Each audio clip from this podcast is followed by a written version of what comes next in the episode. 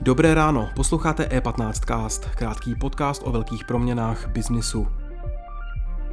Čeká nás výměna na postu guvernéra České národní banky a přichází v době, která je pro českou ekonomiku jednou z nejtěžších od hospodářské krize. Jak aktuální kroky ČNB komentuje ekonom Dominik Stroukal a co si myslí o fragmentizaci eurozóny. O tom v dalším díle E15 castu mluvil s Nikitou Poliakovem. Nejprve ale tip z webu e15.cz. Topná sezóna je sice ještě daleko, ale evropské státy se už teď připravují na energeticky výjimečně náročnou zimu. Francouzské firmy vyzvaly domácnosti i podniky k šetření elektřinou, plynem a ropou, aby tak usnadnili přípravu na chladné měsíce. O úsporách se hovoří i v Německu. Zimní nouzy navíc silně ovlivní letní počasí. Nastane-li sucho a řeky nebudou mít dostatek vody, postihne to francouzské jaderné i německé uhelné elektrárny. Celý článek si můžete přečíst na webu e15.cz. Teď je čas na rozhovor Nikity Poljakova dnes s ekonomem Dominikem Stroukalem.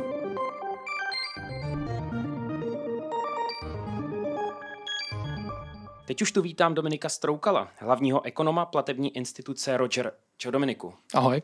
Současný guvernér končí. Přichází změna v jedné z nejtěžších dob pro českou ekonomiku, řekněme, od dob finanční krize, kurzového závazku, nikdy jsme neřešili tolik problémů najednou, co se týkají peněz.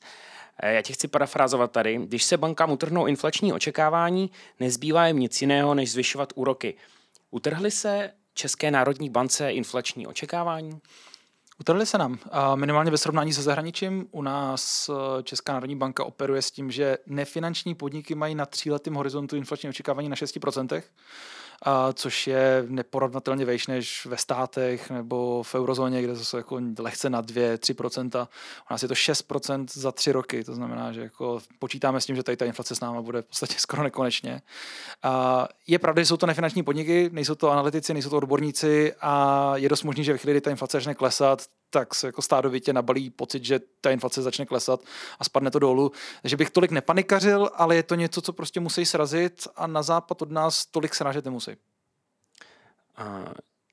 Čím to tak je? Jsou tady různé teorie. Já jsem dokonce četl teorii Jana Švejnara, někdenou poslouchal na rozhlase, no, to je skvělé, proto jsem to tady chtěl otevřít, který říkal, že vlastně zvyšování úrokových sazeb, zvlášť v kontextu očekávání firem, který potom zvyšují na základě toho ceny, vede vlastně k vyšší inflaci, což znamená opak, než to, co Česká národní banka mentálně vlastně jako dělá.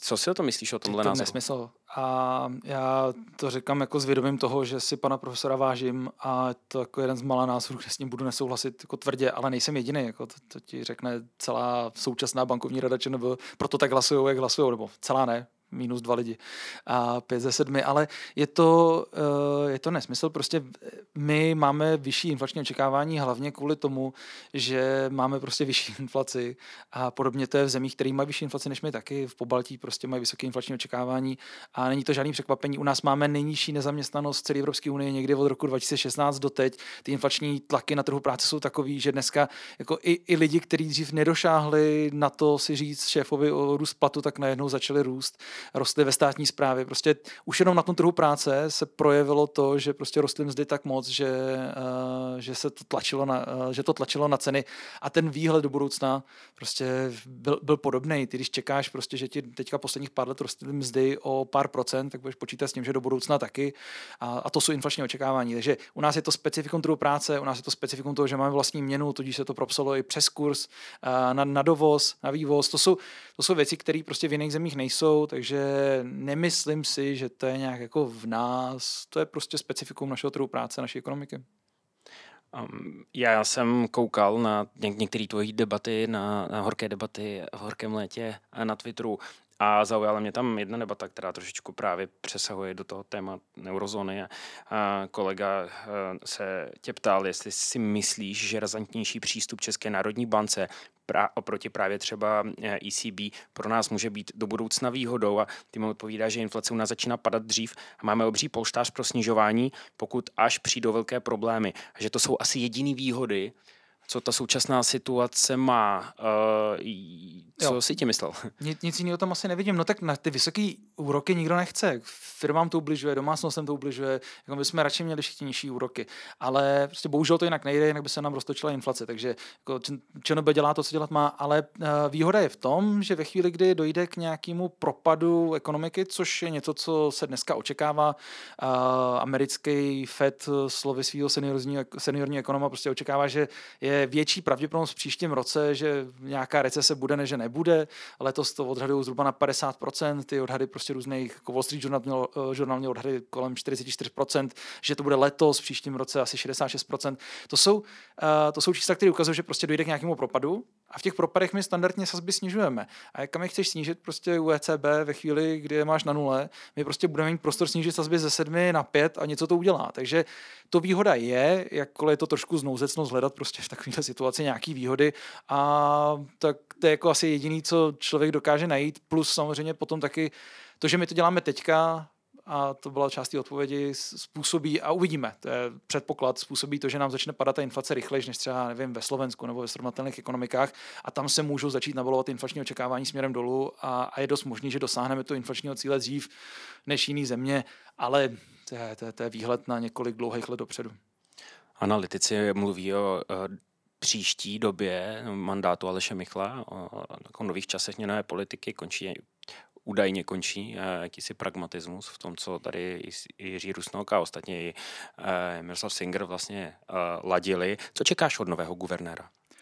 Ach, teď zní média má takový zaklínadlo, že člověk nechce komentovat lidi, ale dá se komentovat politika, kterou představuje a, teď jsem možná měl takový freudovský uklouznutí, protože ona je to z větší části politika než měnová politika a to nás trápí, že um, Aleš Michl prostě dneska publikoval věci, které uh, byly fiskální, jako to věci, které mu nepřísluší. Když Rusnok a guvernéři před ním mluvili o fiskální politice, tak vždycky řekli, je to něco, co mě nepřísluší komentovat, ale mám svůj osobní názor na zrušení superhrubé mzdy a na konci dne se nám to propisuje do inflace, takže jako na to nějaký silný názor mít musím.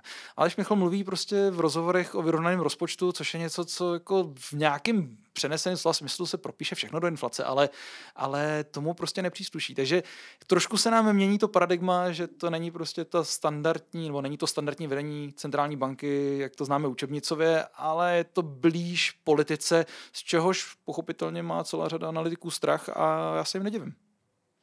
S Jiřím Rusnokem v rozhovoru, který vyjde, poslední rozhovor s Jiřím Rusnokem jakožto guvernérem, který vyjde tento čtvrtek, jsme se bavili mimo jiné i o měnové politice Evropské centrální banky.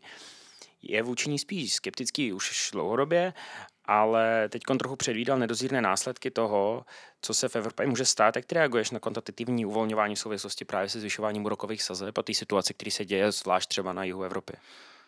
Ah, tak, teď mám hodinu a půl na to se bavit o politice a, a zase říkám politice Evropské centrální banky, protože tam je to mnohem víc politika než měnová politika a to, to, to ti dneska řeknou i centrální bankéři, protože tam... Jenom, pardon, eh, pro mě, já tě ještě do toho vskočím. Určitě je to na knížku, jenom čekáš nějaký katastrofální následky tady toho uh, počínání v, tady, v dlouhodobém hledisku? Hele, asi úplně katastrofální Neschopnost ne. splácet dluhy v jednu chvíli a podobně. Ale Evropská unie, a to je teďka asi ta věc, kterou stojí za to sledovat ze všech těch věcí, které se dějí nejvíc, uh, připravuje prostě nějaký nástroj, což není úplně nástroj sám o sobě, ale připravuje jakou, určitou novou měnovou politiku, která bude odlišovat jedny země v evropský, v evropském měnovém prostoru od druhých. To znamená uh, ten zadlužený jich od dalších zemí, kdy pravděpodobně bude prostě nakupovat dluhopisy Španělska, Itálie a Řecka a bude prodávat dluhopisy Německa a Estonska. A to je něco, co jako symbolicky znamená takový jako malinkatý rozpad eurozóny, ale normálního člověka se to nějak nedotýká, nikoho to netrápí a eurozóna přežije a, a nebude to žádná katastrofa. Ale jenom to ukazuje to, že ta myšlenka toho, že tady budeme mít jako jednu společnou měnovou politiku pro země, které jsou jako fiskálně úplně odlišný, se úplně neukázala jako možná nebo minimálně ne v té současné turbulentní době. Takže to je ta věc, ta fragmentizace eurozóny, rozdělení na nějaké dvě části, kde bude probíhat trošku jiná měnová politika. Úrokové sazby budou stejný, ale nakupování, prodávání dluhopisů se bude chovat jinak v jedné části eurozóny a v druhé. To je jako, jako malý symbolický rozpad eurozóny, ale zase, jak říkám, normálně člověka se to nějak nedotkne. Trošku to pak ale svádí k tomu, že někdo bude někomu jako víc nadržovat a řekněme povolovat a někomu může utahovat, jo. To znamená, jako chápu, že v té německé části, jako v té bismarckovské části jako Evropy se může stát, že tady budeme prostě dodržovat a někdy se může stát, že ne, ale to pak že vede, že jo, to není ta unie, unie je o nějaký unifikace něčeho. Tam to, to spoustu lidí trápí, jak jako bývalý šéf, eh, no teďka minulý šéf, nedávno odstupuší uh, německý Bundesbanky prostě na to rezignoval, že takhle to být nemá a, a vzdal se toho mandátu a dostal ho po něm někdo jiný. A teď jsou lidi, kteří to jako veřejně kritizují jako fundamentálně, ale zase je potřeba říct B, to, to fakt neznamená to, že jako bychom tady měli čekat nějakou krev v ulicích za pár let, prostě neznamená to, že se rozpadá eurozóna a bude prostě nějaká jako obří světová recese. Doba je dost turbulentní na to, že může stát cokoliv, to nechci úplně vylučovat, ale, ale jako hledat recesi za každým rohem jako kvůli tomu, že se fragmentuje eurozóna, to je prostě specifický nástroj měnové politiky, o kterém se budeme bavit učebnicově, bude to strašně zajímavý pro ekonomii a budeme se o tom bavit tady v podcastech, ale, ale normálně já si myslím, že se nás úplně tolik nedotkne, jakkoliv, máš samozřejmě pravdu, je to něco, co je prostě fundamentálně nástrojem přerozdělování, je to nástrojem, jako který ukazuje, jak mají být nastavený motivace v některých zemích, pomáhá to ty motivace mít nastavený špatně, protože když se budeš chovat nezodpovědně, tak ti to zacáluje ten, kdo se bude chovat zodpovědně. To jsou jako věci, které jsou strašně dlouhodobí a můžou nás trápit, ale pro normálního člověka jsou podle mě jako zatím dost akademický. Rozhodně to neznamená, to potřeba zopakovat, že ještě jako tady hrozí nějaká jako extrémní katastrofa. Dominiku, díky moc za tvůj čas, měj se pěkně. Díky za pozvání.